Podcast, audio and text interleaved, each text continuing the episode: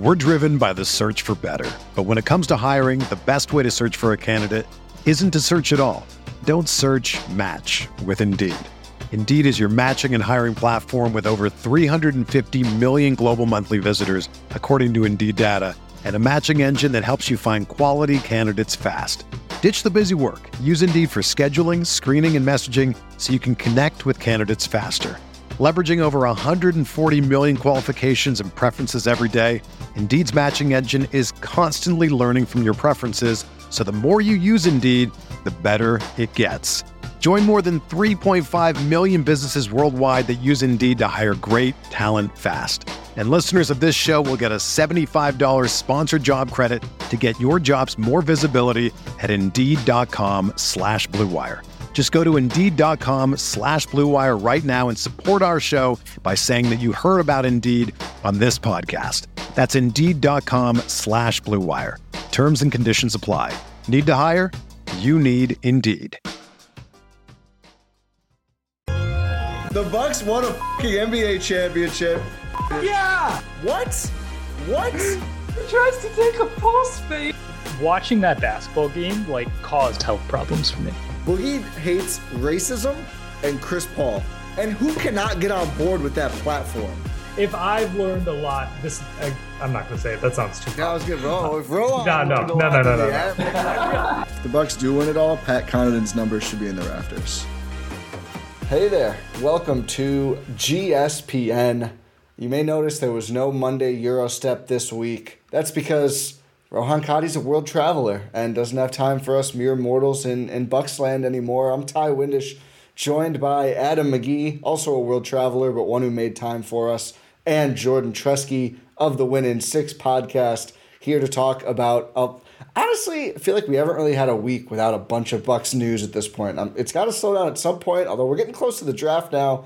Maybe it just won't. Maybe that's the NBA now. We'll see. But Adam, Jordan, fellas, how's it going? It's going well, Ti. Great to be here with you. regional traveler checking in here. um, yeah, more Bucks news. The draft will probably be the quietest it will be for the Bucks because they have the last pick. How long? how Um, long are they going to wait to sell that thing? Is my question. How long do we have to pretend like they're going to use that pick? I don't know. Maybe they move it. Uh, The Jon Horst special. The draft starts at seven. It's seven oh three. Woj tweets out the Bucks have moved their pick to the Indiana Pacers for three future second rounders. They look. There's a good chance they're gonna have to do some stuff one way or another. So some of that could play out on draft night, play out around draft night. I know that's not helpful for us in terms of being able to plan, or even for for Bucks fans to really kind of zero in on the kind of players they'd like if the Bucks ended up with a pick. Or, but I think this is kind of the reality of the Bucks off season. It's not impossible that draft night ends up being a big night for the Bucks in a whole bunch of ways. Although, yeah, I'd be doubtful that it would be purely about where they're drafting. Although who knows? Maybe Adrian Griffin in town now. Maybe there'll be more players added on draft night. Actually, in the draft, maybe more focus on that. We will see. TBD. I don't know what kind of pre-draft coverage we're gonna have. A TBD on that too. I mean, it's really hard to scout picks at 58. We'll figure out something. But from the last week, as I mentioned, some big news to cover. I think first and foremost, Khris Middleton got surgery. That didn't happen last week. The report from Eric Nehm, Shams Charania of The Athletic, was that it happened soon after the playoffs ended. A planned procedure to address that right knee soreness that it had bothered Khris pretty much all season uh, after he was cleared for basketball activity following the wrist surgery last offseason. So Khris is slated to resume playing basketball again in July, uh, which is maybe longer than you would hope, but still months before the start of the next season. Uh, I think in the reporting it said this was quote a minor arthroscopic arthroscopic procedure, end quote. We don't have almost Dr. Rohan here to talk about this.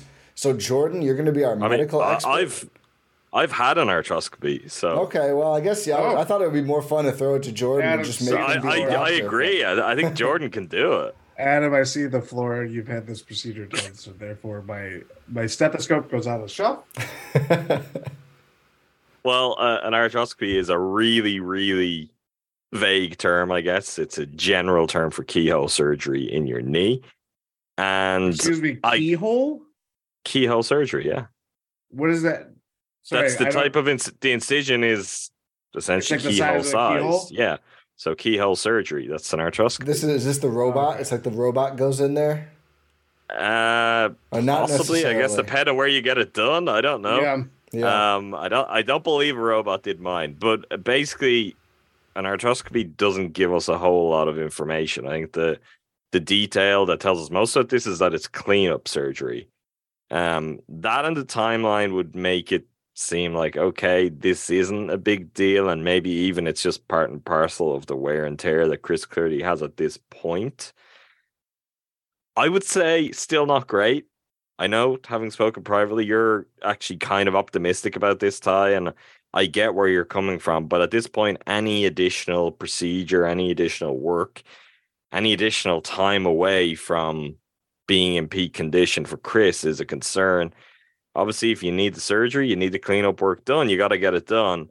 Um, but it would be so much nicer if he had just got a completely healthy off season and was able to rest up, get to work, and come back better into next season. So I don't know. I'm a I'm a little concerned just that it was required. I mean, it doesn't have to be the end of the world, but given what Khris has been true and what the Bucks have been true with him, and of course, given where we're at with his contract situation, I don't think it's the absolute ideal for either party at this point in his career. I don't think it's better than not getting surgery, to be clear. I mean, if the report was just like, oh, his knee is actually great now, uh, that would clearly be better.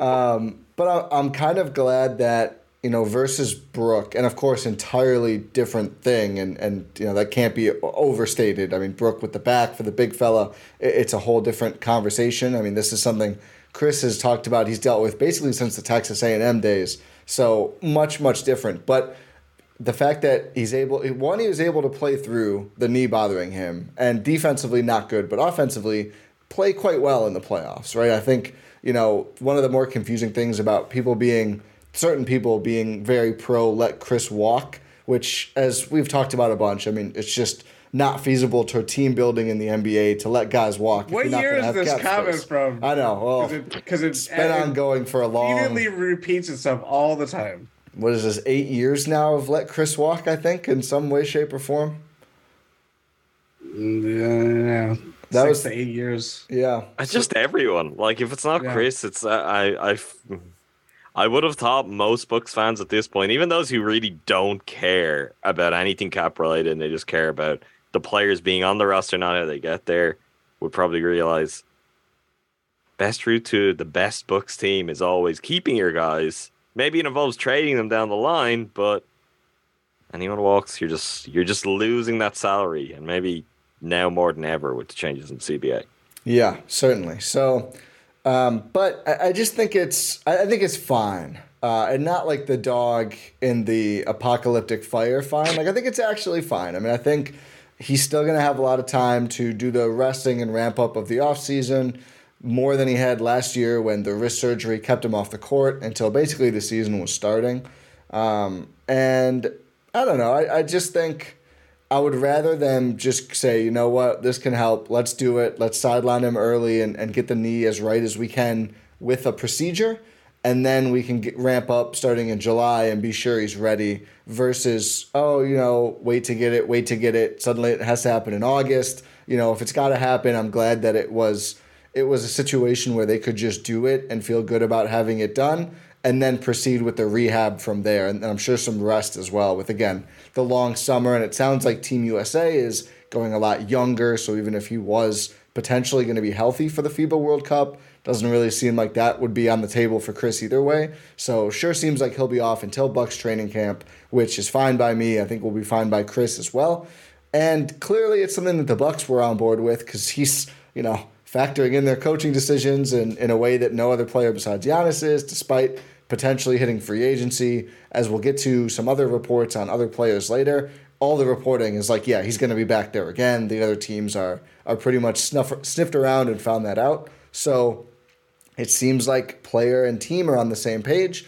And I would not say this is ideal, but I don't think it's it's a huge negative. And of course, when the news first comes out, there's this whole whole uh, got to get rid of him. He's he's always injured. He's done. It has been a tough couple of years for Khris. You can't you can't sugarcoat that too much. Outside of the knee thing, I think it's been largely fluky, and I would much rather bet on a Khris bounce back season than try to flip him, or certainly than to let him walk. Yeah, I mean, where I'm at is that it didn't seem like that much of, of, of a surprise, considering his comments of like, you know, dating back to I think it was like January, December, when he was gone for however many games it was, like nearly 20 games. And he talked about how his injury that he was dealing with at the time required off-season level length of of rehabilitating, trying to get back to full full health and all that stuff. And so it's just been kind of this stop and start, stop and start, and you know, considering everything that we knew and kind of came to um understand with his injury and just his you know recovery and just I don't know maintenance, um, still played as good as you could have expected, even with how the playoffs ended. But I do share some of Adam's, you know, concern of just like, you know, once you start opening up your body for surgery and stuff like that, it it can go really fast. And it's not like I, I don't think this is a, case of like, you know, we you you see like, you know, players undergo career-ending injuries and stuff like that. This is different. This is just like it just slips little by little by little and almost know, Jordan body part by body part by body part in his case, which is kind of yes. It's not like Khris has a chronic knee problem or a chronic wrist problem, but he's kind of collecting, you know, a set of surgeries in a whole variety of ways where there's a lot of little things that you can see how they're going to kind of be there are going to be things that he could kind of pick up niggly injuries as he goes on. Like this could aggravate him over time, or that he could aggravate them quite easily. It's not just the one thing. It's not just like, oh, Khris's knee is good and that's fine. And I think that's it's the cumulative effect for me rather than, oh, he's he's got to have surgery. Yeah, that that's the thing is that it's it and it's really like Ti, you mentioned like this is our what third kind of Khris Middleton injury update in the last 14 months, right? Basically, since that Bulls um, uh, playoff series where he, you know, uh, slipped and missed the rest of the playoffs against the Bulls and Celtics. So, yeah, I mean, that's, I don't know. It, I am still very optimistic that the timing of everything like this and just, you know, at this point, I think it's, you know, it obviously is to preserve and maintain what he can do and we'll see how he responds to everything what he looks like near the start of the season stuff like that. But it's still overall not great that these things are starting to pile up even if they are just small things because that can eventually as a snowball effect can make a bigger thing. So um but yeah i think i think if anything i'm whelmed by the fact that it, this is coming very reasonably early in the off season. So he does have some time ramping up because that is such a key part of, you know, his kind of recovery. And he mentioned that as much as anyone else. So I guess that's something that we can take comfort in. But overall, it is just like it. It sucks that we're another Khris Middleton update is revolved around his long term health and all that stuff. Yeah, I mean, I don't think it it changes much about the outlook but um, you know, again, uh, do I am I glad that we that Khris is getting a surgery? No, I just think that it, it seems, I guess, logical. Um, the exact qu- quote from Khris, Eric Nehm shared it in the news piece about the surgery.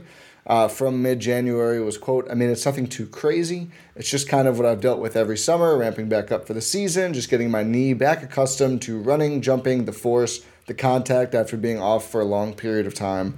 I know it's kind of vague, but the truth of it is that's all it was. Just the swelling and all of that, we couldn't get it to go away. My leg wasn't strong enough or conditioned enough to withstand it. End quote. My take on Khris. and I think that's why the timing of it and being back in action by July is not as concerning to me. I just think this whole season was a mess for him because of the lack of ramp up, and he made that clear. And the fact that this won't interfere with that, or at least shouldn't, is somewhat encouraging. Um, I I don't know how to like the to contextualize the other Khris injury stuff because I, I feel like outside of the right knee, which again it seems like has been an issue for him forever, the other stuff just kind of seems random and it doesn't seem You're right. to recur Yeah. as much. I mean, it was, I mean, the hamstring a long time ago, the left knee MCL. Slip on a wet spot. A like wet it doesn't spot. get more more random than that for your hamstring. Well, then the wrist injury as well that he kind of played through, and, and the surgery that put him out this past offseason that we didn't even know about. So I think I'd be more concerned overall with Khris injury if it was like, oh, there's that wrist again. Oh, it's that hammy acting up again.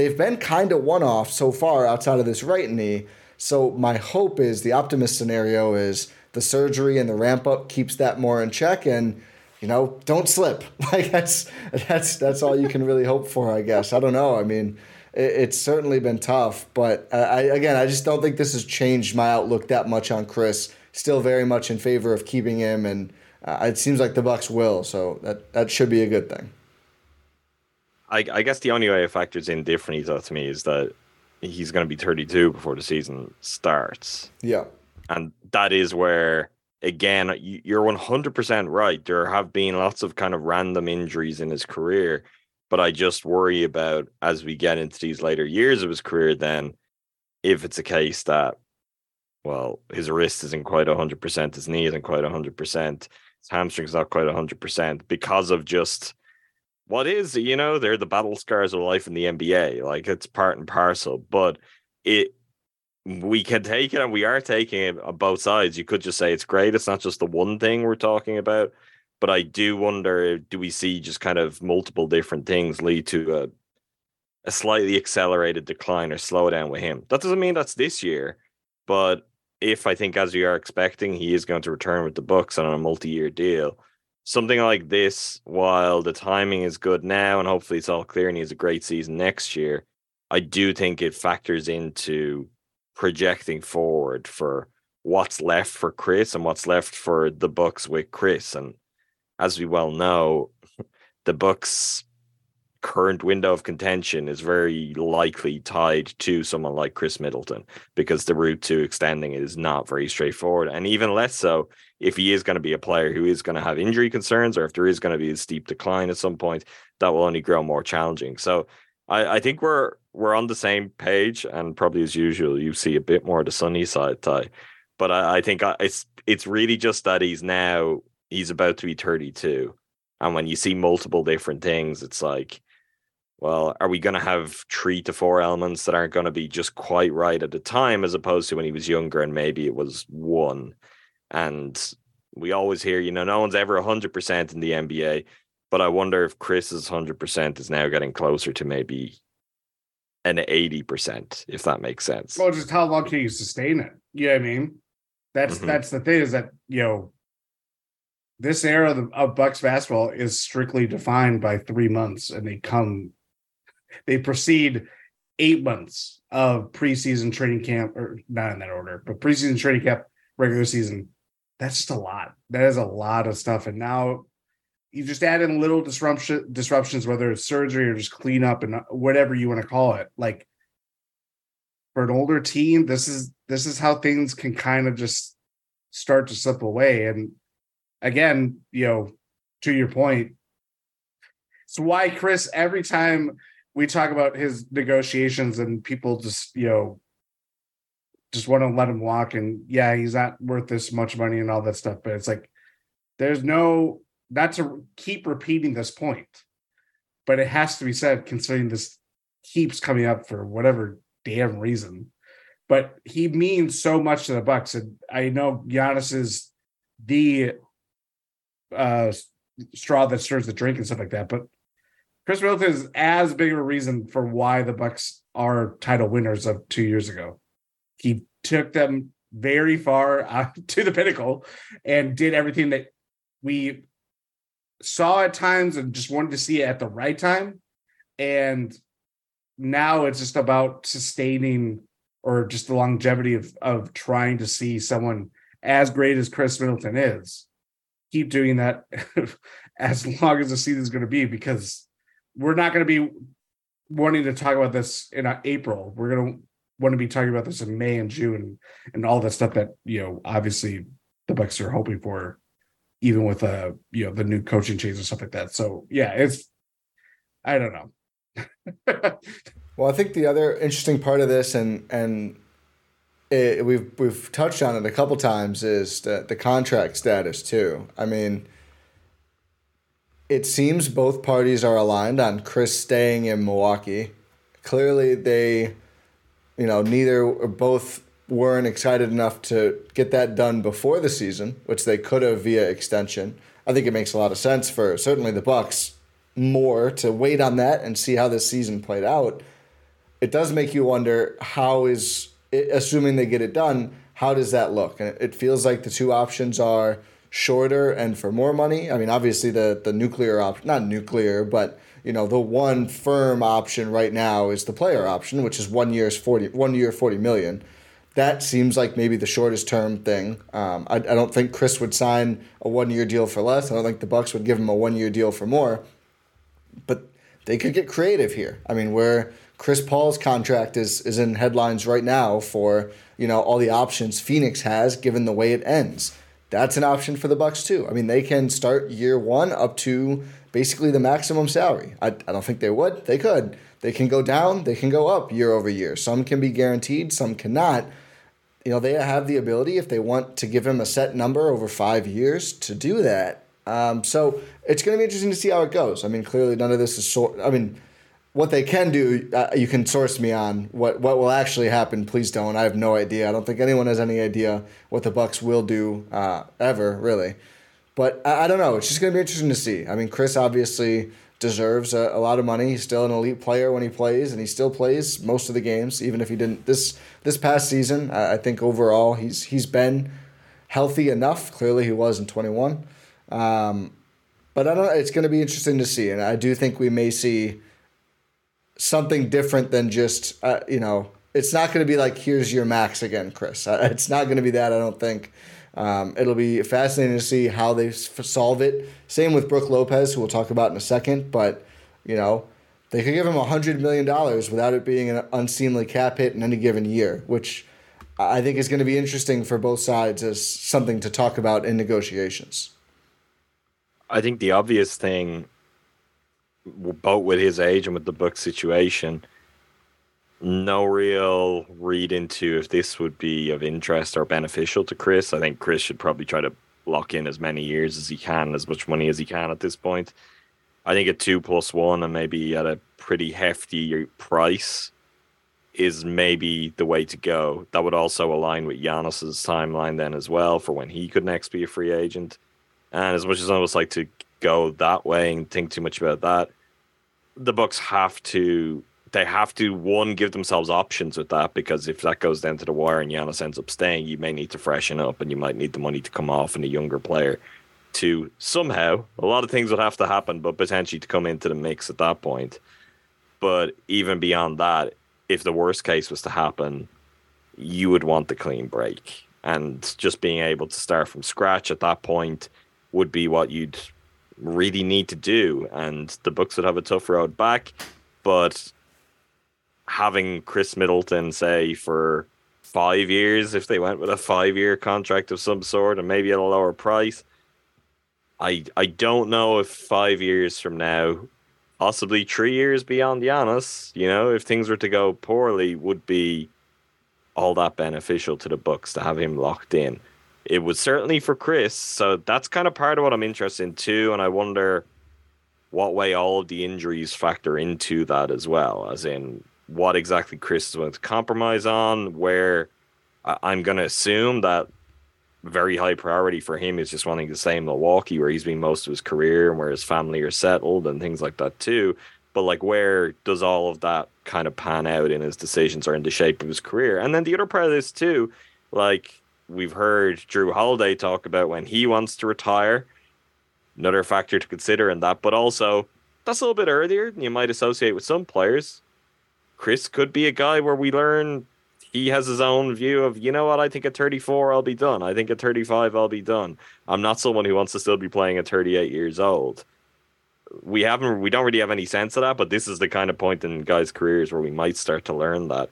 So they can get creative and they can get creative with the money, but it's really I think the years are the most crucial thing. If they want to spend an incredible amount of money and it's it's front loaded over a pretty short deal, go for it. I mean, that's that's what you're left to play with really anyway. It's kind of you are going to be riding this out to some extent. I have no issue with that. Um, it'll just be interesting to see if the Bucks can get something that, from our vantage point, we could say immediately, okay, well, it makes sense. The and the outs are there, whether it's that they're going to have to upgrade or rework things out, or if it ends up being a situation where everything is being torn down and they're starting from scratch. Because we're getting to the point where it will always be those two options. It's actually the middle ground is going to be increasingly difficult for the Bucks.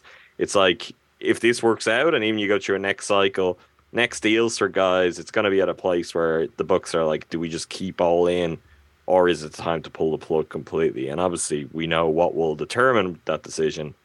But I, I think that's the interesting part of where they go with years. And to be clear, at year four or five on that isn't isn't for the Bucks. I mean, the the, the benefit of that structure for the Bucks is 18, 20 million less cap hit. Like you know, if Khris says, "Listen, you want to give me 100 million over 3 years or over 5 years, I'll take either." That second apron is looming and if Khris is on a much lower annual figure for the next 2-3 years, that does a lot in terms of keeping you under that. That those there's restrict there's very restrictive punitive things about going there which even include draft picks for later. And I think if you can stay under that second apron more it might net out as better, even in the worst case scenario where you know things are blown up in three years. If you're paying Khris forty million over two, and you know Khris is in his mid late thirties at that point, he's not that good. But you dodge the second apron and you keep some draft picks that would be by default the worst pick in the draft because of that second apron rule.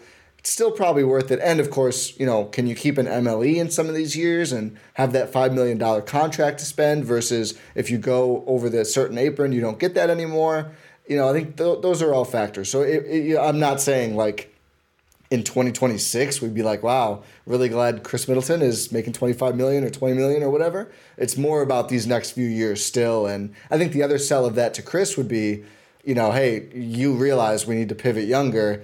If you're on a reasonable amount for this many years, though, I think it's it's cleaner to somehow be able to keep Khris in that pivot and have him be on the team but it, I, I don't know if he wants to take an annual salary that is half of what his player option is, which is what that what that basically is. We'll see. Um, I thought the Al Horford deal was surprising. It looks pretty good for him right now, but you know, guys guys have their priorities, and it's hard to figure out what they're going to be before we actually see the contract inked. Opt out date is June thirtieth, correct? Might even be earlier, June twenty first. June twenty first. So, so we will know in nine days. In yeah, not earlier. Yeah, because we're already seeing option dates come in or option decisions come in with Fred VanVleet making a decision on his option. So yeah, yeah. this we'll soon very or we'll know very soon um, what direction this all can lead towards and whether you know I don't I I would be very shocked if Khris leaves. Yeah, uh, I, and I, the opt won't tell us either way. No, yeah, uh, exactly. He could opt into the one year deal and they could extend and it could be longer, which is exactly what Pat Connaughton did last offseason. So, yeah. you know, we won't have that that won't be the whole thing. It'll just give us some info on what they may be planning to do. I, think if he ends up leaving, something has gone catastrophically wrong in negotiations, like the last yeah. stage. Oh, clearly, I, yeah. I, I, I, can't see any any other route to that. I don't think he's probably even in a place now where he's thinking, yeah, well, I'll see what else is out there too. Or uh, I just it doesn't it doesn't seem logically like that's the path. So I think if it goes wrong, it's gone really wrong if he ends up elsewhere. Yeah. So another free agent, and let me just pull this up now. The projected practical cap space for every team.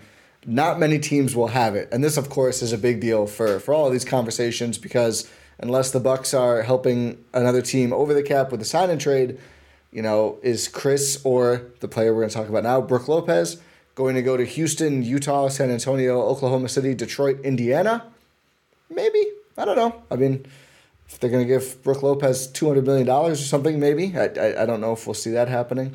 But the reporting and the one I've seen is from Kelly Iko of the Athletic. I think there's. I was looking in Jake Fisher's stuff because I thought there was one there too, but I haven't seen it recent. I haven't couldn't find it when I was looking for this pod.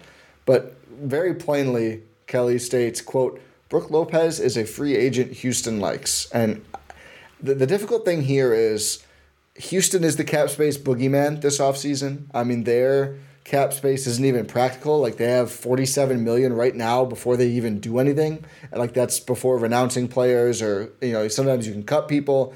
They're going to have like 60 million dollars. So they are the team that is like the boogeyman of oh, they they you know, every free agent gets rumored there to make sure they get their money. It makes sense. Sounds like they really do like Brook Lopez, though. All the reporting around Houston is that you know they're not trying to do this rebuild thing, right? Like they're not they're not happy with the the kids. They want James Harden. Apparently, they're going to get him. They want more vets. They might trade Jalen Green for a more established player. Um, so there, it, it adds up that they would want him. And I think what makes this more interesting is Adrian Griffin and his presser, which you guys talked about last week talked about defensively. They want to be more aggressive on the ball. They want to adapt more.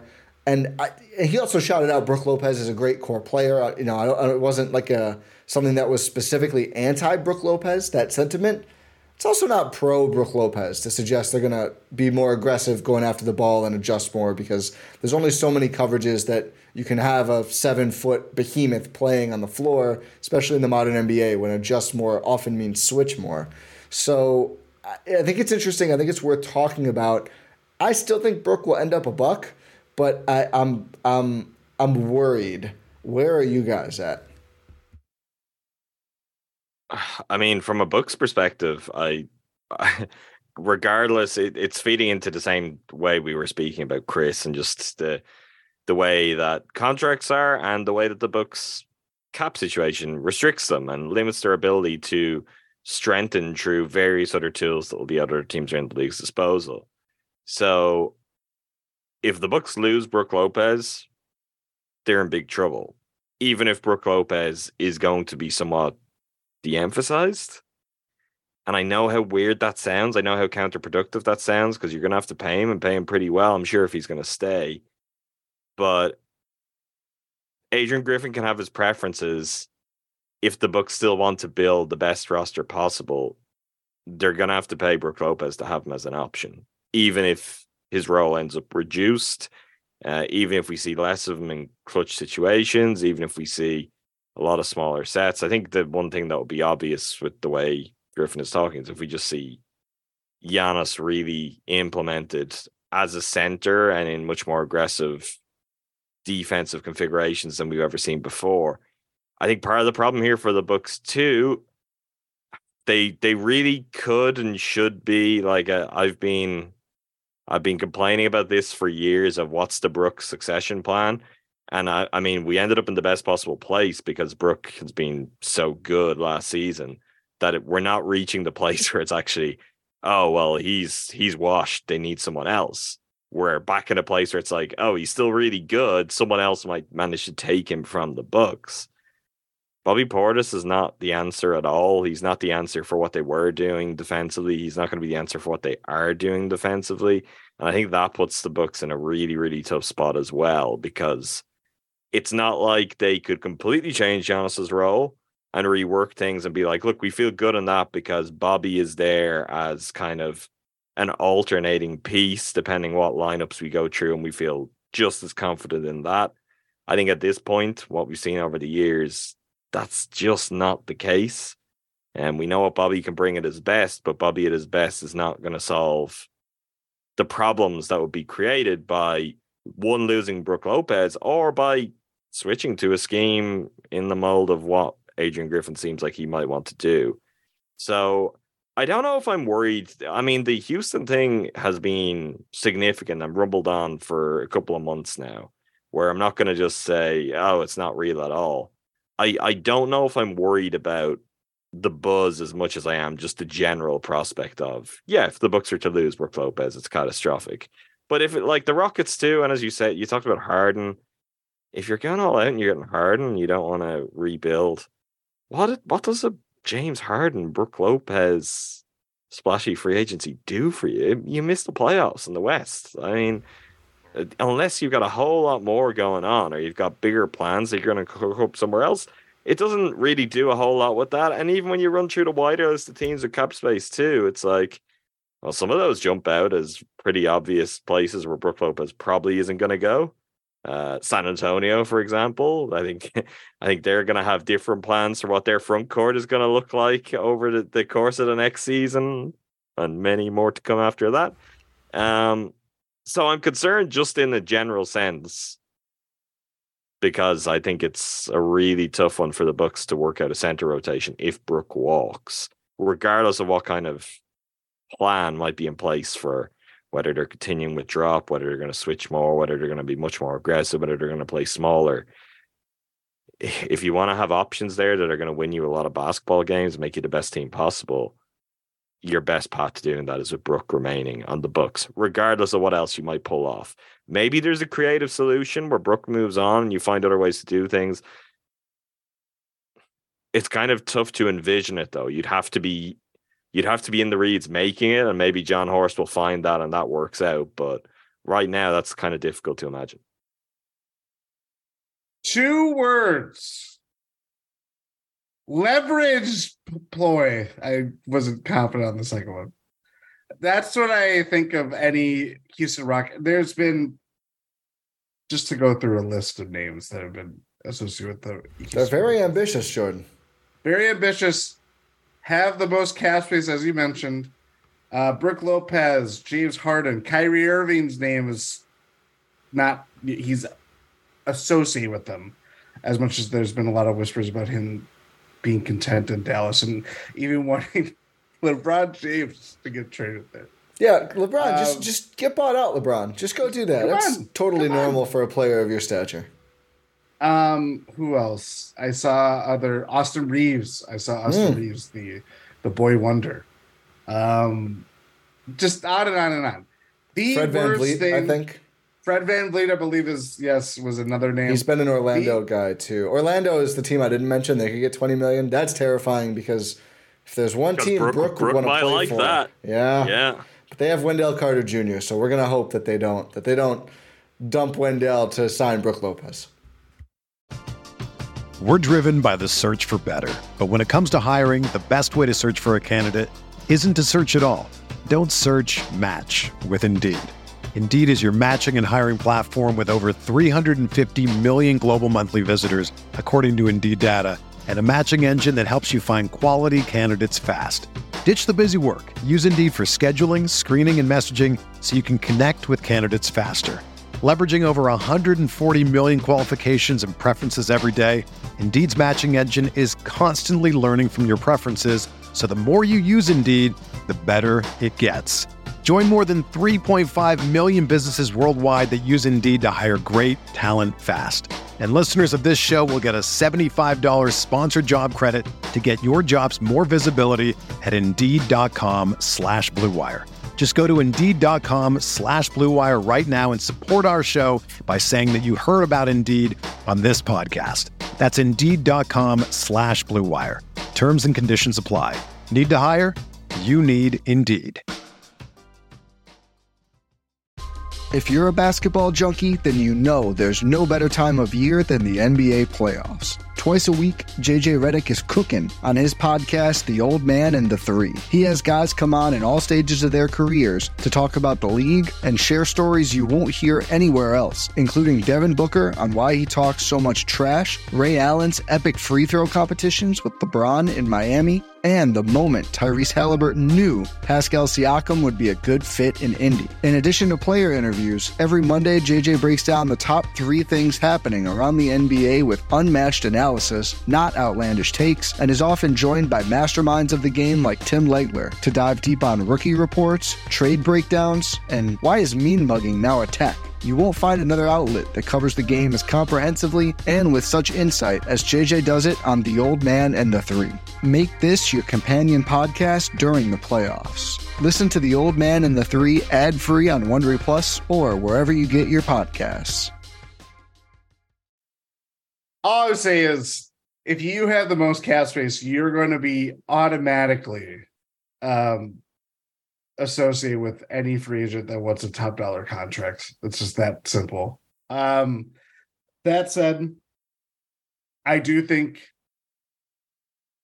the coaching change and given how much of a priority Rick's role was within the foundation of the Bucks under Bud was so um essential to operating defensively uh specifically, but obviously he had more use than just you know being a seven foot paint protector that was easily the best in the league for the last five years. Um it it is interesting to see how Adrian Griffin and his staff will I guess what are their what is the has their input been on how they can do some different things without you know reinventing the wheel? Does that include Brook Lopez coming back and therefore how does that change contract discussions and all that stuff? So it's like these little ripple effects of because they have made the decision to move on from Bud and hire Adrian Griffin and just you know new coach and obviously his expertise is on that side of the ball. So it there's even more of a magnifying glass and just you know what he values because again, Brook Lopez is the core of what the Bucks have done defensively for the last five years. Um, it is very interesting to just see how that will affect everything. On top of all the other, you know, questions of you know he's age 35 coming off arguably the best season of his career, you know, as a role player, not just the the Brook Lopez low post scoring machine back day back to the Brooklyn Nets days. Um, I don't know. I I I still feel confident. I don't feel as confident as the Khris decision, just because I think you know clearly Brook has more agency in what he can do because he is a free agent, uh, flat out at the moment. Um, I, I, think he's he's more desirable too. Honestly, I mean, I, I think it's it's somewhat less complicated. I could be proven wrong on that, depending on what his ask is contract wise. But I think coming off the season he's just had, and it, it's kind of look, the league has pivoted back to legitimate size and centers being important yes. because you've got so many stars who were centers, and that maybe even if you're, uh, I don't know, if your team say that has to play the Denver Nuggets quite a lot, you might be like, yeah, it'd be great to have a really, a really accomplished defensive big body or whatever that might be. Like I think that makes them slightly more appealing too, which is is kind of a key difference there because he'll be expensive. I think in a relative sense, but he's not he's not going to be top line expensive. It's not like you're going to have to be betting everything on Brook Lopez necessarily in a way you would be with Khris. Yeah, I mean, does he ultimately make what is what was Al Horford's extension? It was like maybe eleven million dollars. It was really yeah, it was very low something like that, which is not that dissimilar to what Brook is already making. It's a step down, but it could easily fall in that range. I do think that is your point of the team. I mean, I think I even saw something the other day of teams are kind of coming back around and we're seeing why size matters. Yeah, in the playoffs. So, and even Adrian Griffin, his team they they didn't have a center for good chunk of last year. They make the trade for Jakob Poeltl and you know it didn't really amount to anything meaningful. That's, but like that's kind of something I've been thinking about with that too. It's like if the Bucks were to lose Brook or actively decide to move on, they would start to look very Raptorsy, but in the configuration of the Raptors, which has never quite worked because they've been missing a piece. Like yeah. it, it's for for for everything else that we might even try to project from the system that Adrian Griffin has most recently been a part of and the ultimate success. Yeah, when they won the championship, they had Marc Gasol and Serge Ibaka. Two centers, like, yeah. And Kawhi Leonard, really Kawhi Leonard's your three, and he's the has the longest arms on the, the face of the earth. Can, can I ask you about a, que- a question too? Because there's this is tough to to really kind of nail down or parse without knowing. Okay, if Brook was gone, what would be the solution to replace it? Well, where's your confidence at in the in the Bucks, like collectively as a defensive team? If Brook was somewhat out of the equation, um, they need to find. Uh, they need to. It's they'd have to go get someone else who can play a defense as a big. I, I, I think kind of it'd be feel like I don't they, know. I don't know if it's a big. I think it's more. they'd the need they thing- need more from I feel multiple spots because Yeah. it's like the Brook is part along with Giannis. I mean, obviously in terms of size, they can cover off multiple positions and they can cover up mistakes made elsewhere. And I guess you could put Jrue's defensive ability into that too. He just feels like such an essential cog of the defense and like separate from scheme that I worry that all of our collective idea of the Bucks as a defensive team we could find to be very overrated, honestly, if they didn't manage to find a couple of really strong defensive pieces, really solid players that would slot in and then further kind of consolidate what you expect to get from Giannis and Jrue. Yeah, I think I think it, I think you'd need another center. It just wouldn't be someone as important as Brook was. But I think you still want that configuration. You don't want to not be able to drop against big teams and have a big body for big guys, as you mentioned, Jordan. I mean, Nikola Jokic, Joel Embiid in the conference. Like you can't, you don't just want to put Giannis on them to start. I, I don't think that's a good idea, especially in the regular season. So you know, you need to find just like a, a center who's probably you know, there's there's a lot of solid defensive centers. Probably someone like that who's like your game starter. Uh, I think Kevon Looney is quite good, but like kind of similar to the, how do the Warriors do it, where he's probably not Yeah. closing games, but you know he's going to start and do a bunch of dirty work for you. And then you'd need a wing, and that would be the more, the more. I think that was what you'd put more resources in. You'd need another defensive wing, and you know, do you try Jay Crowder out again? I don't know. Didn't go well. They have his bird rights, so it's much more attainable. But I, I I don't know. I was laughing at Adams. Oh god. but is it? I just, mean, I just, I, I mean, the thing. he had a look, very it's- good it's- season it's- until the playoffs. He looked very Yeah, good. And, what happened the second the season finished? I mean, I, I don't. I know it's not what he's don't know my doing on the purpose court. here. I don't. I don't really have much interest in that guy.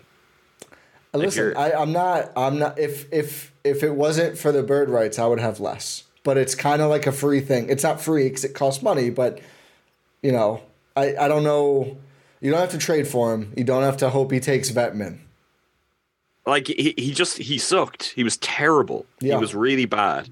If he was better, he would have found his purpose pretty quickly. I agree. And he came out he came out and played the blame game the second the season finished. And at that point I'm just like, yeah, go play elsewhere. Like I just I, I don't care for it. I, I don't see that as the pad. Uh, it's not about like it's not like he's a nothing player. He's not capable of being good, but the Bucks gave him a chance to be good. He would have had a much, much more significant chance if he showed anything at all. He was so, so bad. So the fact that, particularly given how his situation has evolved in Phoenix, and you could go to previous stops too, that this, this like the season had just finished, it's just over, and he's out playing the blame game. Well, I didn't know he my said purpose. he wants to come like- back too. It's not like Yeah. he totally torched the org. That's that's I think great. he. I'm sure he, I think he felt very comfortable to say all of the things that he did, Yeah, knowing what the outcome was likely going to be. I think that's probably true. Yeah. I, I just still think it's it's on him. I Yeah, mean, we could I- we could listen, pick, I'm a- we could pick a lot of gonna- holes in the coaching that went wrong. I, I don't see where the Jay Crowder issues were, other than he missed all the shots when he was out there, and his defense didn't look very good His at all. defense is terrible. And you're just Yeah. you're not playable. So great, you didn't know your purpose. None of us did either. We were like, what the hell? It was his purpose. Why did they trade for him?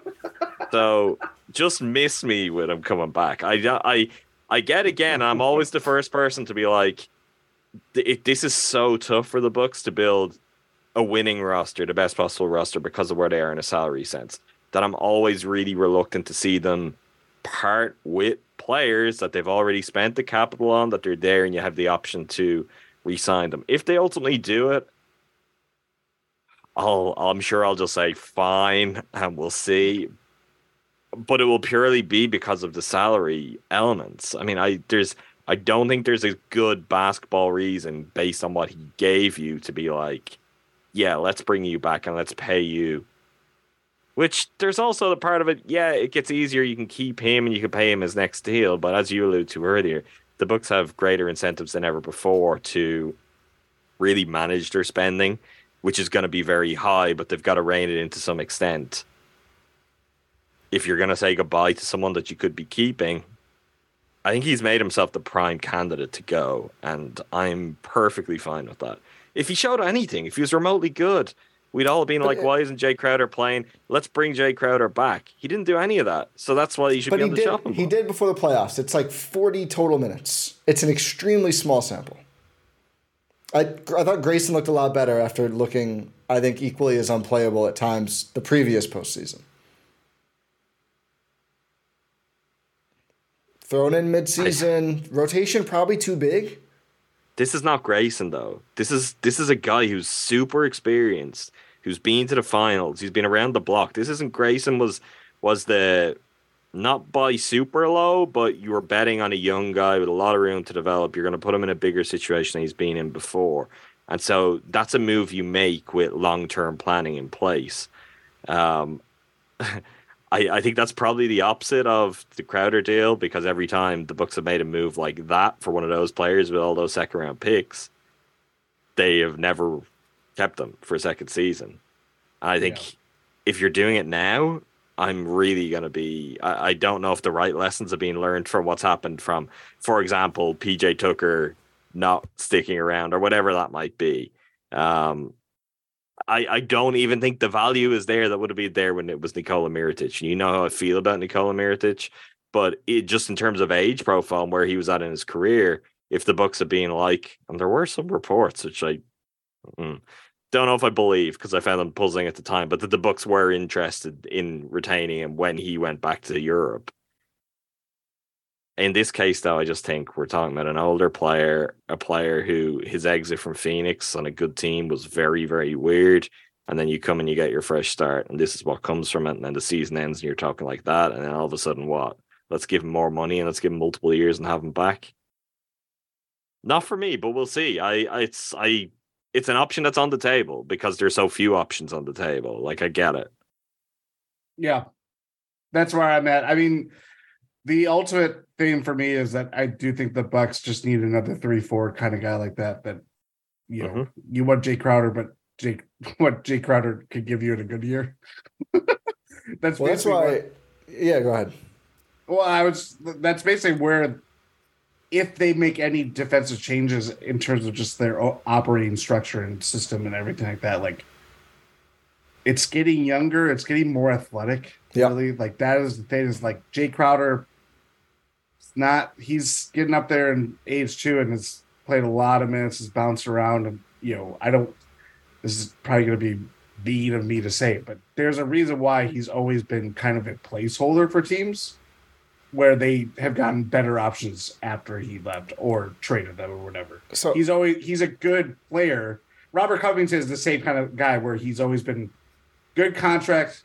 We're gonna move you four times over the course of it, you know, kind of thing.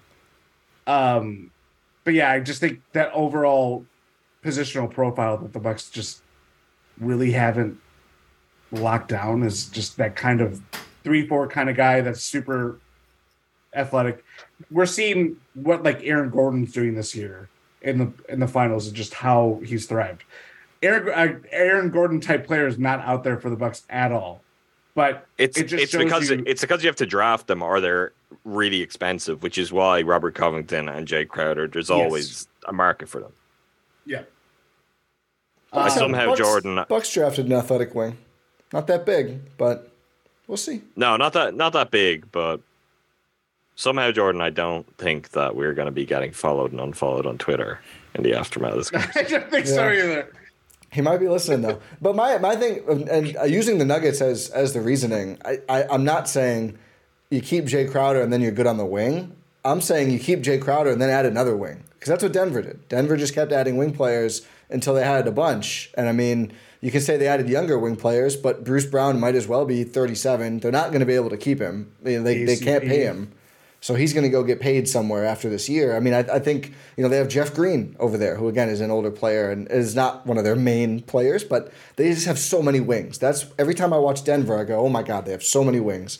The Bucks kind of got there. Uh, they're not clearly didn't have enough really good ones, right? And we saw in the playoffs. But I, I think you keep Crowder and then you try and add the younger, more athletic player too, and just have the options. I'm not going to cry if if he just walks. Or, I mean, if they can sign and trade him, that totally works. You can do that, and get a second round pick or something, sure, why not? Then you're only minus four on the whole thing. But uh, I just see it as being a logical idea because we all agree they need wings. They need to find more playable wing players however they can. Uh, it'll be fascinating to see. On this whole conversation, we're wholly off the rails now. I've seen some. They should consider trading Pat and or Grayson to uh, to get younger, get more flexible, get more athletic. I think there's a player on a mid tier salary the Bucks could trade to do those things that it's not either of those players. Uh, considering those are two players who played well at the wing in the playoffs, I don't really want to dump either of them. I mean, Pat's not a spring chicken, but played his best ball in the playoffs. I thought Grayson played pretty well in the playoffs. He's younger. I think you look at Bobby Portis and putting together everything we've talked about in this entire podcast so far. It's not really a wing player. Is younger, not the most athletic, cannot be the center. We saw this. We know this, right? When Brook was out, you just can't do it. Cannot really be the four next to Giannis at the five either. And I think the difficult thing for Bobby is I think he's a hell of a player. I think he is a good basketball player.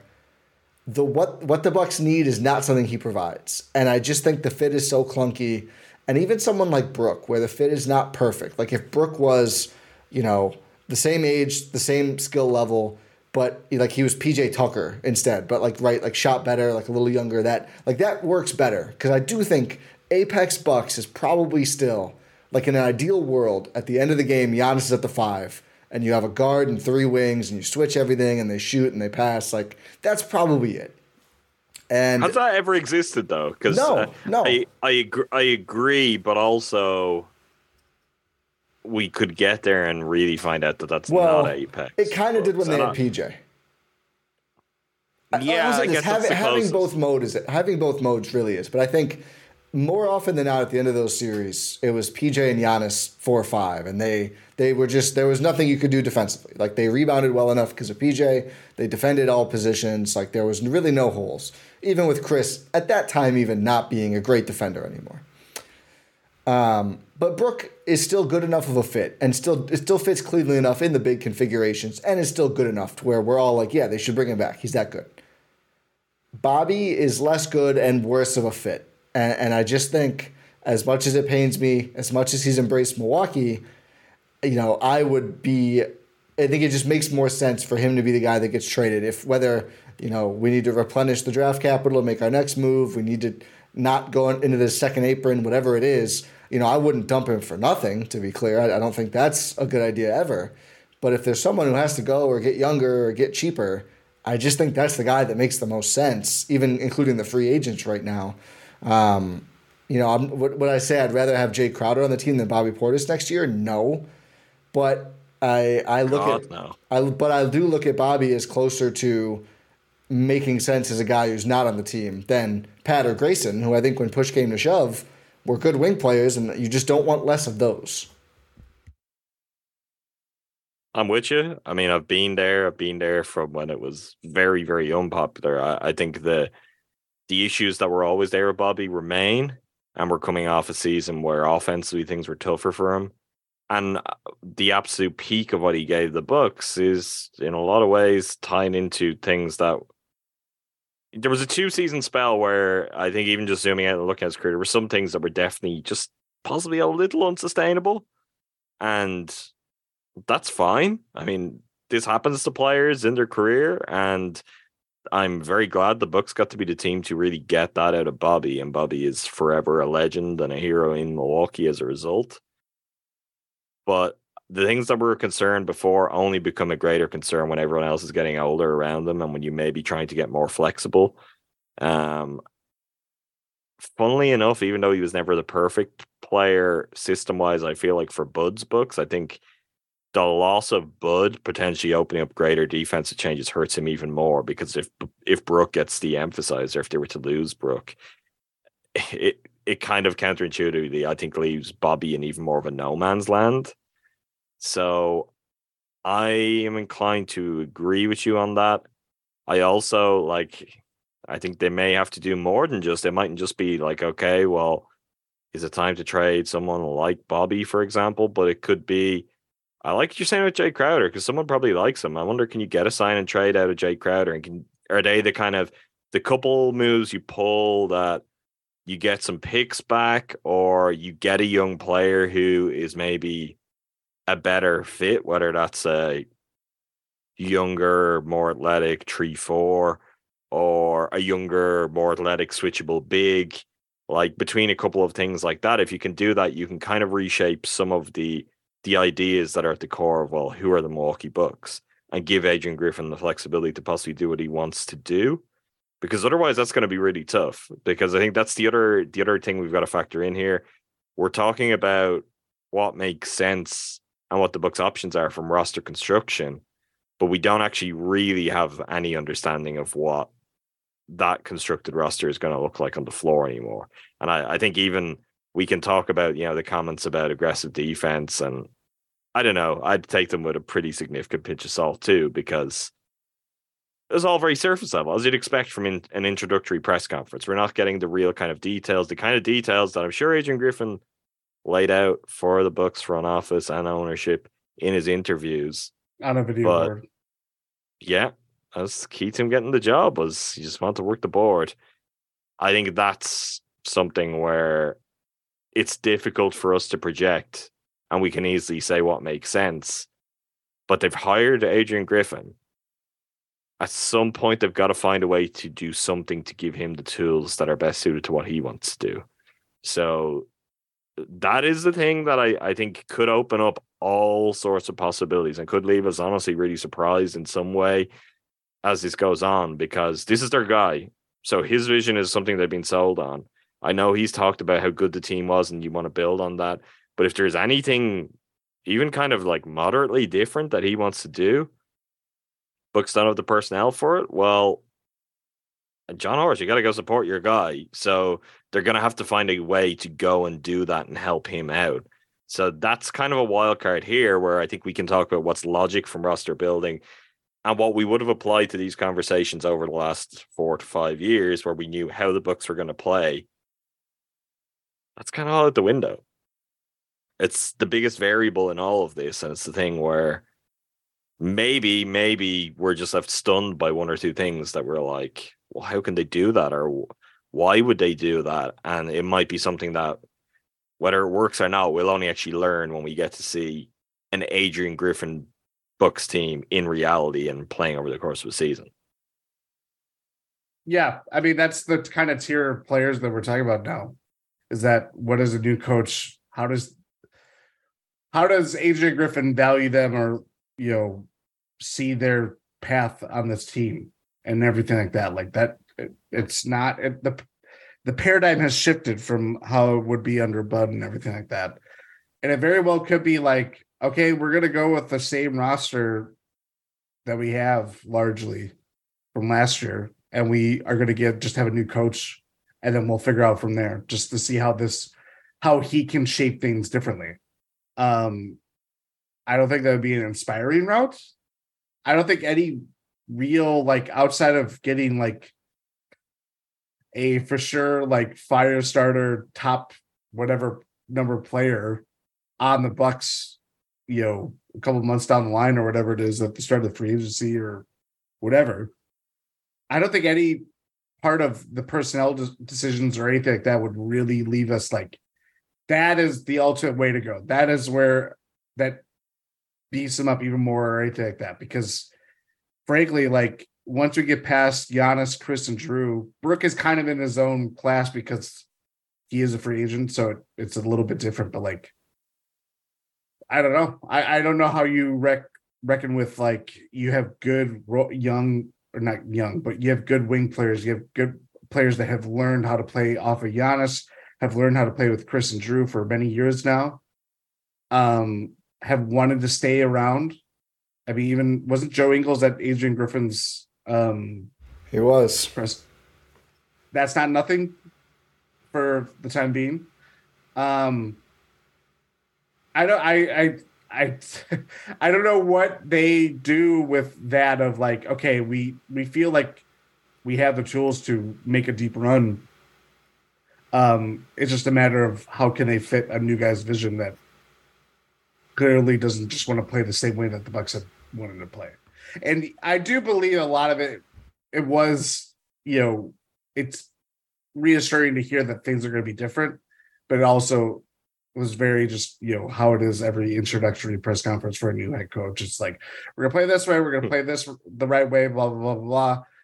Yeah, we kind of just kind of get used to it the more we kind of see these things, but it won't be felt until honestly July 1st or any surprise movements that might happen over the next coming weeks and months that really influence just like how much of a team or how much this team will change whether you know it's people moving or just how people are being used and how much that affects you know overall morale and everything like that I'd rework your tier slightly. I think there's one tier and it has Giannis in it.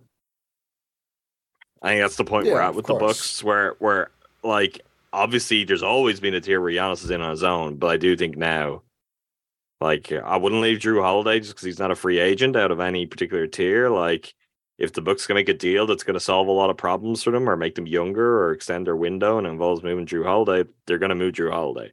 So I think anyone not named Giannis, it's all it's all up in the air. Like anything anything could happen at this point, and maybe more so than we've ever experienced when the team were relevant and good. I, I think it's very tough for us to get a read on that. Tough for anyone to get a read on that outside Yeah. of the the four walls that that is the Bucks organization. Well, I think the interesting thing is, and and we won't um, won't probably go too much deeper right now because we still have coaching stuff to talk about. We're at an hour of podcast, but you know, I think if Jrue or Brook is to move, I think it kind of necessitates shaking up basically the whole roster because, as we discussed with Brook, there's a defensive equilibrium there.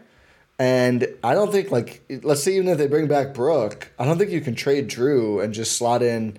Let's just say Brad Beal. Let's not even hag whatever. Just assume one for one. Wizards have no reason to do that. Who cares? Then it's like okay, your defense is Brad Beal. Let's just Grayson Allen. He always starts. Grayson Allen, Khris Middleton, Giannis Brook. It's not a good one through three defensively. Like that's not. I, I don't think that's probably tenable for you. And Brad Beal is not really a point guard. Whatever. Put it aside. Right. Like you know, your personnel just becomes probably not defensive focused enough. So I kind of do think it's like make a lot of changes or make a little bit and then wait. I mean, I've outlined this before, but next draft, 2024, you could trade that pick, two future firsts, and MarJon.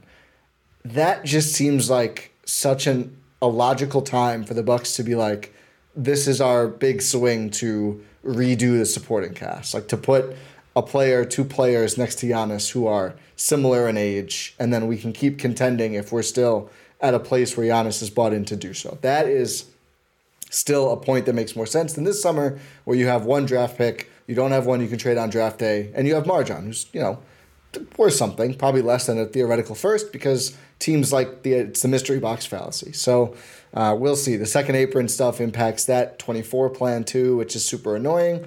Uh, way to go, CJ McCollum. This is why Rohan hates you. Uh, but yeah, it's it's. I, I do think that uh, that's actually not. Rohan hates you for other reasons, but this is another one. Um, it- it's. I think I think it is possible there could be huge changes this summer too. I just still think it's probably more likely they wait a year, but who knows? I mean, it's it is a new coach. We don't know what his vision is. He said what he's going to say. On the other hand, I don't think there's any universe where the Bucks hire someone who would say, "Yeah, Khris and Jrue aren't getting the job done, so we're gonna we're gonna flip them. We're gonna find new guys. Good luck, Jon. Figure it out."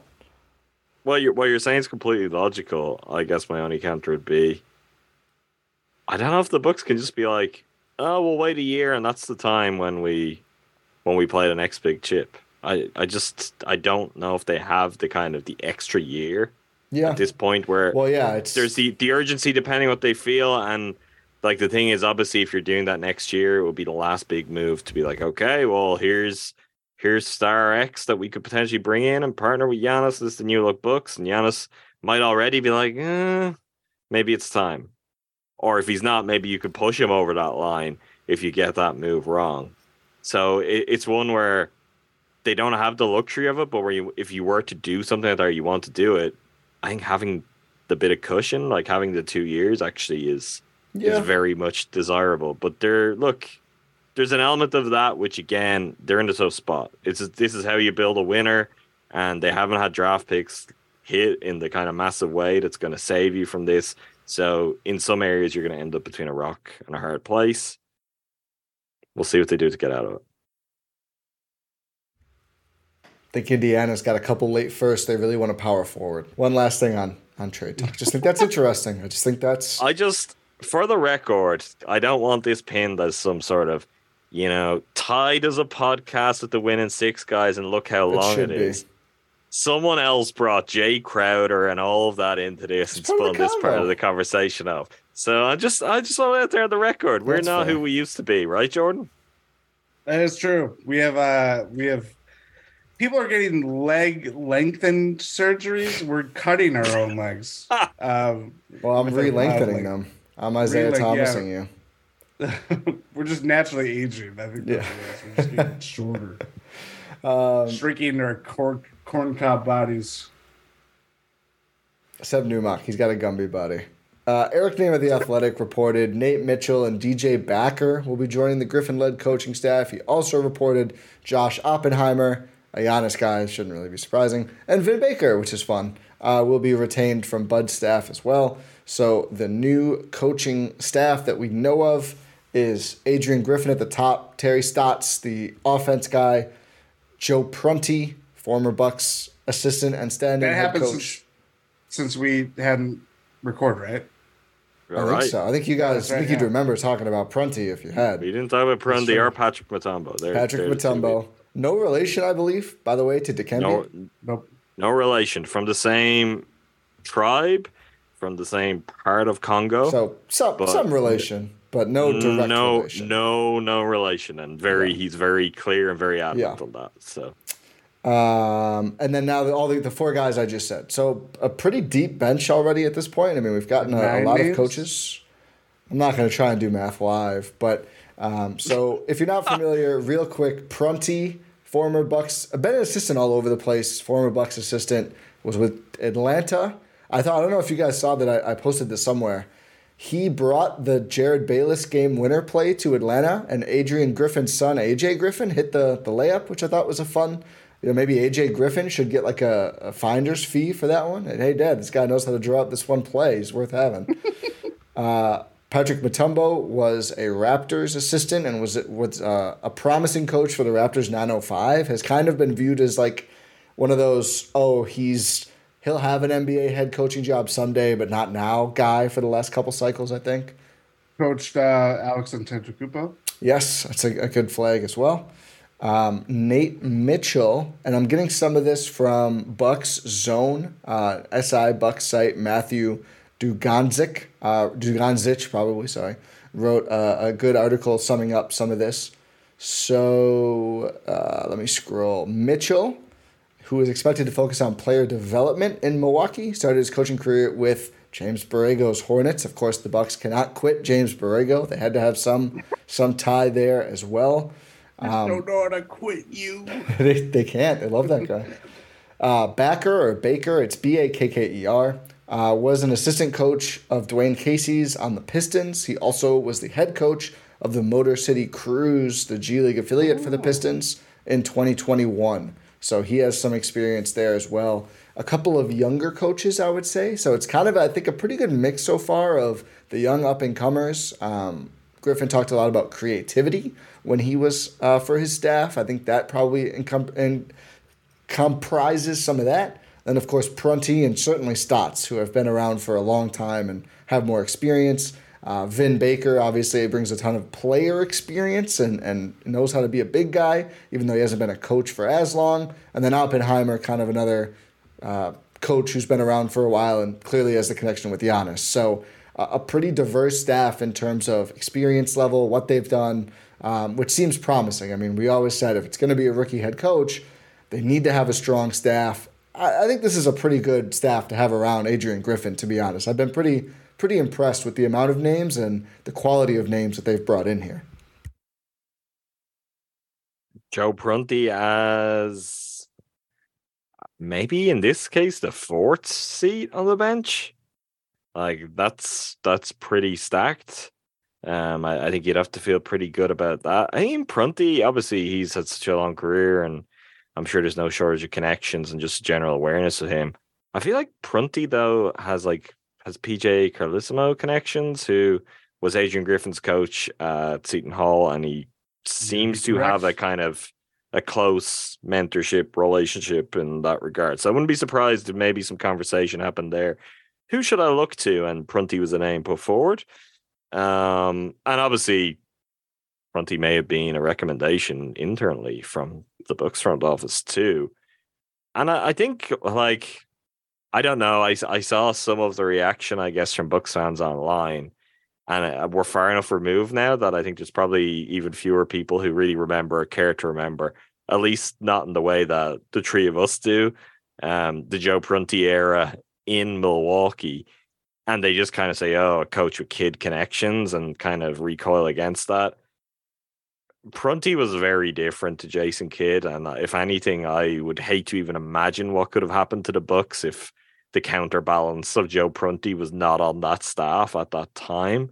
Um, obviously, he stepped up as interim head coach when Kidd was fired, but also had a notable spell when Kidd uh, got mid-season back surgery in his second season as head coach. Yes, it was. That's when that was like the. Let's see. Prunty was who launched like Khris. To the next level, and even Giannis leveled up in some ways too. Prunty was the coach of a Bucks team that had no business taking that Celtics team to seven games. That's true. It's it's very true a very strong given... offensive coach. Like, and that's something he's always had a reputation for. A creative coach. You mentioned the play that he drew up that was notable in Bucks history. That is, I am right in saying, still in our Win in 6 intro. I believe. I think that one. I think that one made the cut. I think it made the cut. I can't remember. The fact neither of us are sure probably isn't a great sign. Ti nodded. No. He probably listens to the podcast more than you I, or I. I hope it is. I'm pretty sure it is. Um, Apparently, he also helped draw one up an LU play that won them a Western Conference Finals game in Phoenix. So there's going to be a bunch of LU plays, is what I'm hearing. Now that oh yeah, the DeAndre Ayton, Jae Crowder, yeah, Jae Crowder. Yeah, well, the breadcrumbs are piling up here. Well, yeah, Prunty also also worth noting. I mean, his lineage is Spurs lineage. And yep. again, if if there's any recommendation from the book stuff, we know this remains important to them. Um, and they would find one way or another because they, they seem to value that. So I I mean on that one, I'm actually quite happy to see Prunty back, and particularly in the kind of role he's gonna be. And interesting for guys like Giannis and Khris, I guess, too, to have a full circle moment where Joe Prunty's back in the staff, but they're very different players and a very different team. Yeah, and I just think I think there's this idea that he's boring because he's been around for a while. If you're not a, a significant value add and well liked, you're not going to be an NBA assistant coach for a long time, and on a lot of different staffs. It's not like he was on one guy's staff. He's coached for a lot of different coaches, uh, some really good ones as well. And I just think like you know he's now been credited with drawing up a game-winning play three different places. Like clearly is adding even more offensively. And like you said, Adam, if he was the lead assistant, maybe that's I think that would probably be a little underwhelming. Even if maybe it would be fine. I mean, I don't, we don't we don't only know so much about this stuff, but Terry mm-hmm. Stotts is the kind of name where you're like, oh hell yeah, that's you know was the Mavs offensive coordinator with Dirk, and then coached the Blazers for so long, had so much success offensively. Prunty being another guy with him, and just someone else on the bench, I, I think is outstanding. And I do kind of wonder if some of the negotiation and delay with salary I wonder how much of the conversation was like, listen, your amount's not going to be great, but there's going to be a lot of spend on assistant coaching, especially these first few years of Adrian Griffin. Who knows? Who knows if that comes up with the coach or not? I do think if that was a dialogue, it was a smart one for Adrian Griffin because this is how you set yourself up for success. And as we've seen, if you have that success, then you you know you get the new contract pretty quickly. Uh, Jon Horst's salary was kind of an NBA joke until they got good, and then he got the new contract pretty soon after that. Mm, I, you're not wrong. I also think it's pretty scummy as yeah, as a business practice. Of course, it I, is. I, I, I can't. I can't really support it in any way. If you're the head coach, you should be making head coach money. Well, he's not. Not. not. It's not, just low end head coach money. Yeah, well, the Bucks aren't a low end team. It might be the lowest in the league. Their Bucks aren't a low end team. The spending on their roster isn't low end, so the coach should be paid accordingly with the pressure that comes with the job. So I, if they want to have a top end assistant coaching staff, I think, yeah, it's smart. Go do that. Guess what? Your coaches' salaries do not go towards the salary cap. So you can go and pay whatever you're paying your roster, and you can, if you want to, pay your coach and pay your assistants. Like I'm not, I'm not gonna dig in on that, but I don't. I would be reluctant to spin that as a positive because if if Griffin is the guy and they've decided Didn't say the it was guy- positive. no, no, I'm not saying you're saying that. Just But I just I don't I I wouldn't give them any credit for that structure because if he's your guy and he's the best guy for the job, well, he should be paid as much as you would have paid any other candidate in your process because that's the money you had there. And it's not like if they got Nick Nurse and they decided Nick Nurse was the guy that they're going, oh well, we can't afford Terry Stotts. You know, we're not giving you Terry Stotts if you want him. So yeah, I, I that that element of it just raises some eyebrows for me. Doesn't mean it all won't work out fine, but I I don't know about that from Adrian Griffin's side of things. I I I don't like that idea because it was honestly it was crappy when it happened to Horst. Understandable, particularly with how that search played out. Yeah. But it's like that's not that's not the answer. Adrian Griffin is going to have more pressure on him than any head coach in the history of the Milwaukee Bucks. And if he's being paid considerably less than Mike Budenholzer was, that's not good. There's something wrong there. Yeah. Um, no, I echo all the senses of having experienced staff around Griffin. Prunty, Stotts, uh, down the line, they have interesting minds. Obviously, there's some carryover from Toronto with um uh Mutombo coming to Milwaukee now, and some guys that have and Mitchell you know, too was there. Mitchell, yes, and some guys that have, you know Stotts and uh Prunty have been coaches, but I'm not going to overlook DJ Baker or Bacher um, being a head coach of a G League team too, because it's a very different experience being the guy in the lead chair and having to make those decisions night in night out. Um, so yeah, also, I- I- his his lineage is Dwane Casey. Mhm. So oh I- okay so there may be some Oh, inside yeah, 'cause track. I'm trying to I'm trying to think of who else might have been or even there maybe there were no holdovers from the Casey era. I don't know. But it is possible that there was someone and I don't know.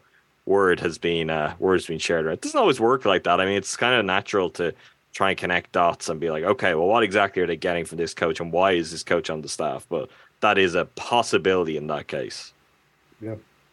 Absolutely.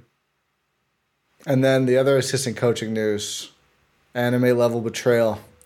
Charles Lee going to the Boston Celtics. Listen, to be clear, like I get it. Good It's, good for him. It's, well, could he done Well, it anywhere Bucks- else? Literally anywhere else? Any other any any other team?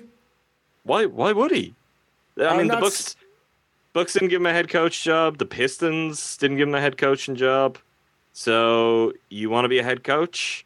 You're not going to be around as part of the new book staff.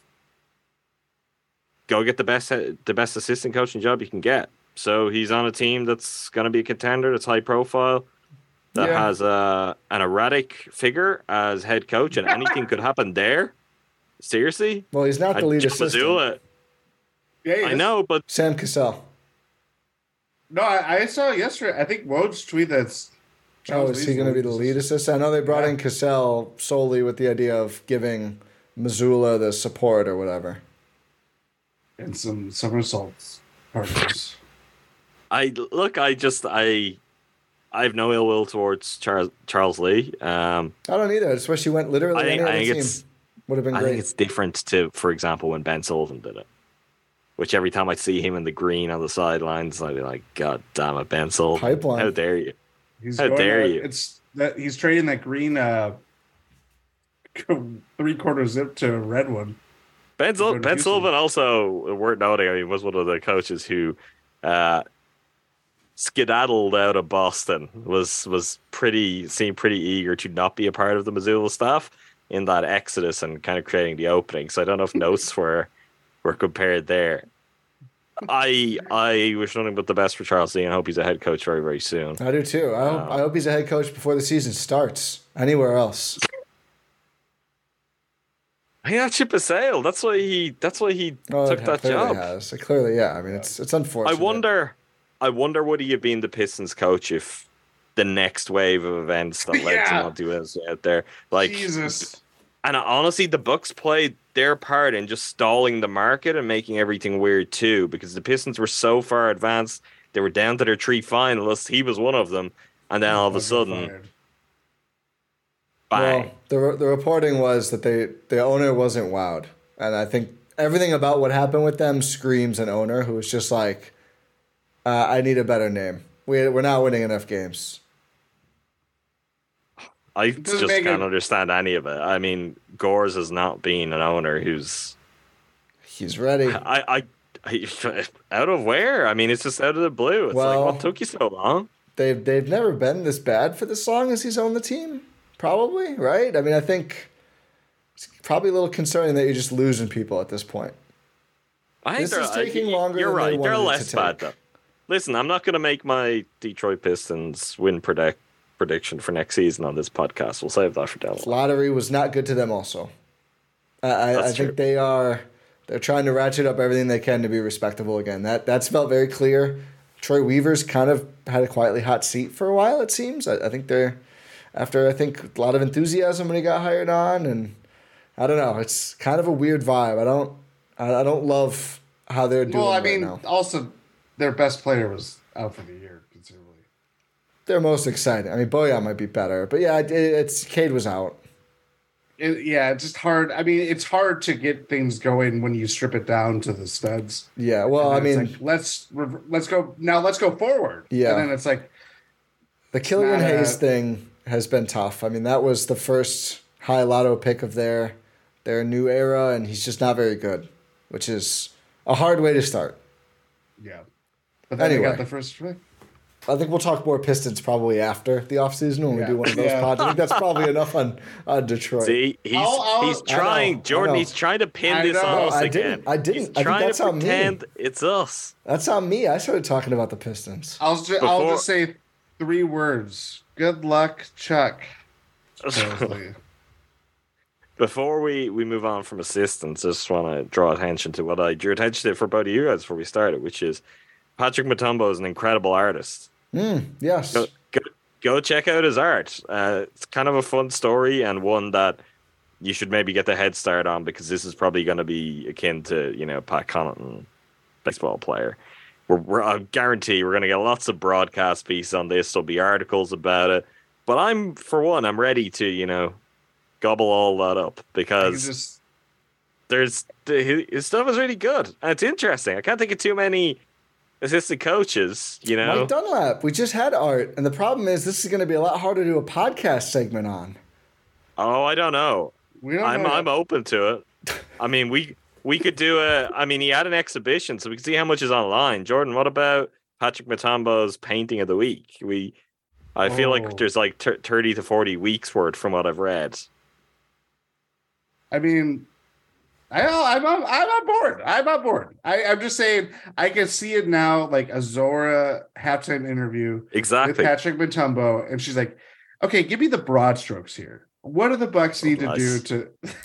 maybe maybe you'll get that gig, Yeah. Jordan. Uh, yeah, exactly. Keep that going. Hey, what is? uh, This is a blank canvas of a game, right, Patrick?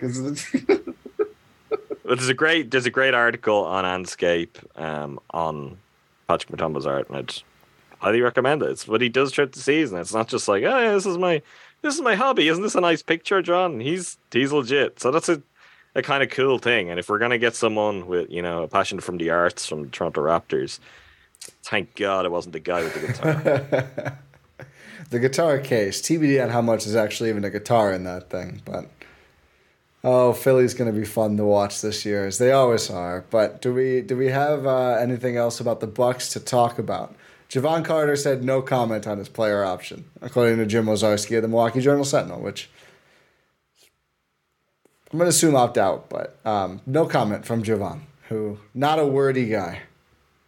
he threw the first pitch out at the Brewers game, the game that they got swept by the Oakland A's. So Not going to blame Jevon. Not going to blame Jevon. I'm not Um, gonna either. He just happened to go to a game. I actually I haven't seen that pitch yet. But did, I thought it was anyone decent. actually I didn't see? watch it. Was it thought- it good? Was heard it was decent. It's they they don't Uh oh. They don't put the Here's video thing. out. Is this you're gonna get on they only show it from like off the home plate. I can't accurately. uh, Well, I there's there's a reason day- for that, Jordan. I understand. I understand. I am forgiving of all first pitches. It has to be truly abominable, like 50 Cent or uh, Michael Carter Williams to be like that is awful. I think I Bo- could have Bobby the worst Bobby one ever. Portis first pitch at a Brewers game was really bad. I don't remember that because I didn't see the actual Uh, angle of that. I think I Even the it- form, I, I could see the photos in my head, and you're like, "Oh my god, where is that ball releasing from?" It's just, it's Ah. not good. I'm just saying there's gonna be one probably moment this offseason offseason where I'm like, okay, what are some quirky things? and then it's uh I think you have one of those moments throw a day, first Jordan. pitches. Just what are some true. quirky things? That's gonna be the moment you have. I think he has that moment once a day, based on. That's right. what are you gonna What are you gonna and- do with the quirky things? I don't know. Maybe talk about it for. It's, we'll talk about Just- like how we talk about Patrick on Mutombo's them. art. Just ruminate on them. Jordan's Exactly. meditation is just sitting in a room, legs crossed, thinking about quirky Bucks things. Quirky the Zooey things. Deschanel of podcasters, all about quirky. All right. Well, uh, I don't even have a pun or anything. That that's the podcast. Thanks for listening. I'm gonna wrap before Jordan's quirky things start spewing out here. We're gonna we have a long off season to go. The, the the the roster moves are coming up, but then after that, that's the sneaky part that takes forever. So uh, we'll have a couple quirky pods in there. First pitch pod. That's just going to be Jordan, I think, on that pod, but we'll we'll see. Um, thanks everyone for listening. You can find links to this and all of our other podcasts. Crewsing for a Brewsing. It's a great pod. I mean, the Brewers, the Brewers are not making it the most fun. It's a great pod. Adam, I'd rather if you didn't make that noise after you said the name of my other Well, podcast. it's about the Brewers. It's about the Brewers. It's not. It's not about you guys. I gotta catch a full series and and get on there soon. Thankfully, I was out of town for some of the athletic series. Whew, saw it coming, but whew, still. But check out Cruisin'. Check out Talk of the Tundra, Jordan's podcast with Numac. Andrew Snyder is the other host on Cruise. This is not an Andrew Snyder shot. Andrew, you're not fired. you're doing great, buddy. Uh, but yeah, check us out, gspn.info subscribe wherever you're listening. Five stars, rate, review. We really appreciate it. We will be back soon to talk more Bucks and of course Brewers and Packers and film on Make Time for This and other things as well. Rohan's the outro guy. Thanks for listening. Pod random. Bye.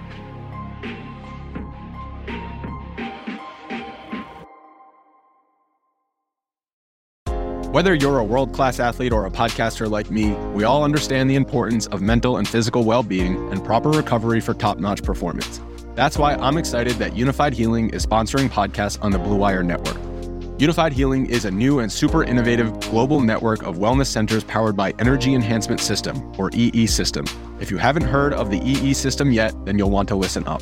This technology promotes wellness, deep relaxation, purification, and rejuvenation. Wherever you are across the globe, access to a center is easy and affordable. Interested in experiencing the EE System technology for yourself? Go to unifydhealing.com slash bluewire to learn more and find a center near you. That's unified, U-N-I-F-Y-D, healing.com slash bluewire. No material or testimonials on the Unifyd Healing website are intended to be viewed as medical advice or a substitute for professional medical advice, diagnosis, or treatment. Always seek the advice of your physician or other qualified healthcare provider with any questions you may have regarding a medical condition or treatment and before undertaking a new healthcare regimen, including EE system.